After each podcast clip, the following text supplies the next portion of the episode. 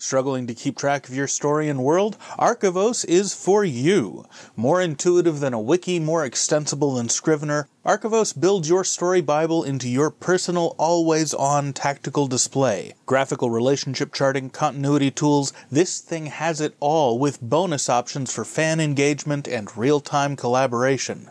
Archivos. Story world management done right. www.archivos.digital. That's www.archivos.digital.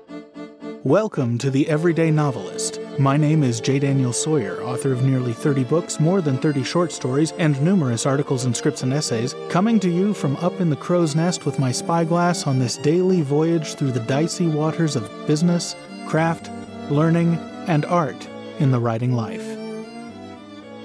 Welcome to The Questions, episode 949. Today we hear from Nicole, who asks, when using a pen name, how important is it to have everything set up for it before using it? I'm assuming by set up for it, she's talking about legal stuff and... We're going to have to talk through different things you can set up. Okay. So is that the whole question? Yes, that is the whole question. Well... unfortunately, it's one of those questions where the answer is it depends. You don't have to have anything set up. You could just put a book out there with the pen name on it. Or if you want to protect your identity a little more, make it a little harder to find you, you want to get a DBA or an LLC where you can have your pen name or a corporation's name on the checks you receive. Mm-hmm. If you want to guard against the terrible fate, and I do mean this, of going viral on your first book in a new pen name, and then because you don't have anything else available and no way to harvest their email addresses, you go bust on book two, then you'll want to have a website, a place, an email mailing list, harvesting schema set up.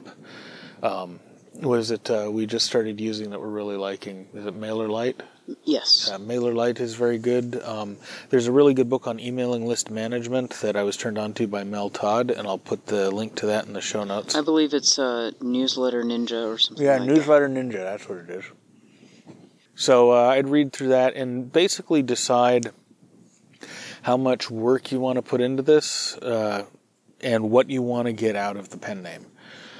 For business purposes, it's a very good idea to grow the email list and to have some kind of public face where people can contact you in case they want you to talk to their school class because they decided to read your book or talk to their book club. It's rare, but it does happen. For as small a fish as I am, I have actually gotten paid to appear and talk about my book in some places.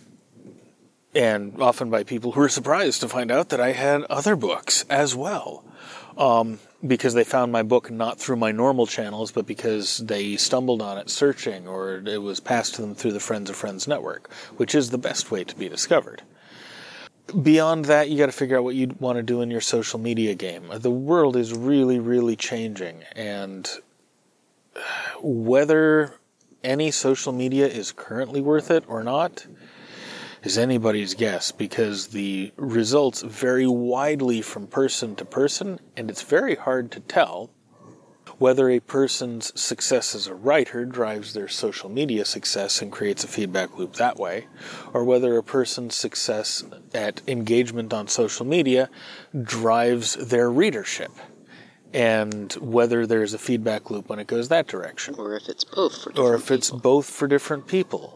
For some people, all the social media in the world isn't going to make a difference to their book sales. I know people who have had massive, and I mean tens of thousands of followers on podcasts and Instagrams and Twitters, who just don't move very many books. And I've known people who don't do any of that stuff and make the kind of money that would embarrass me.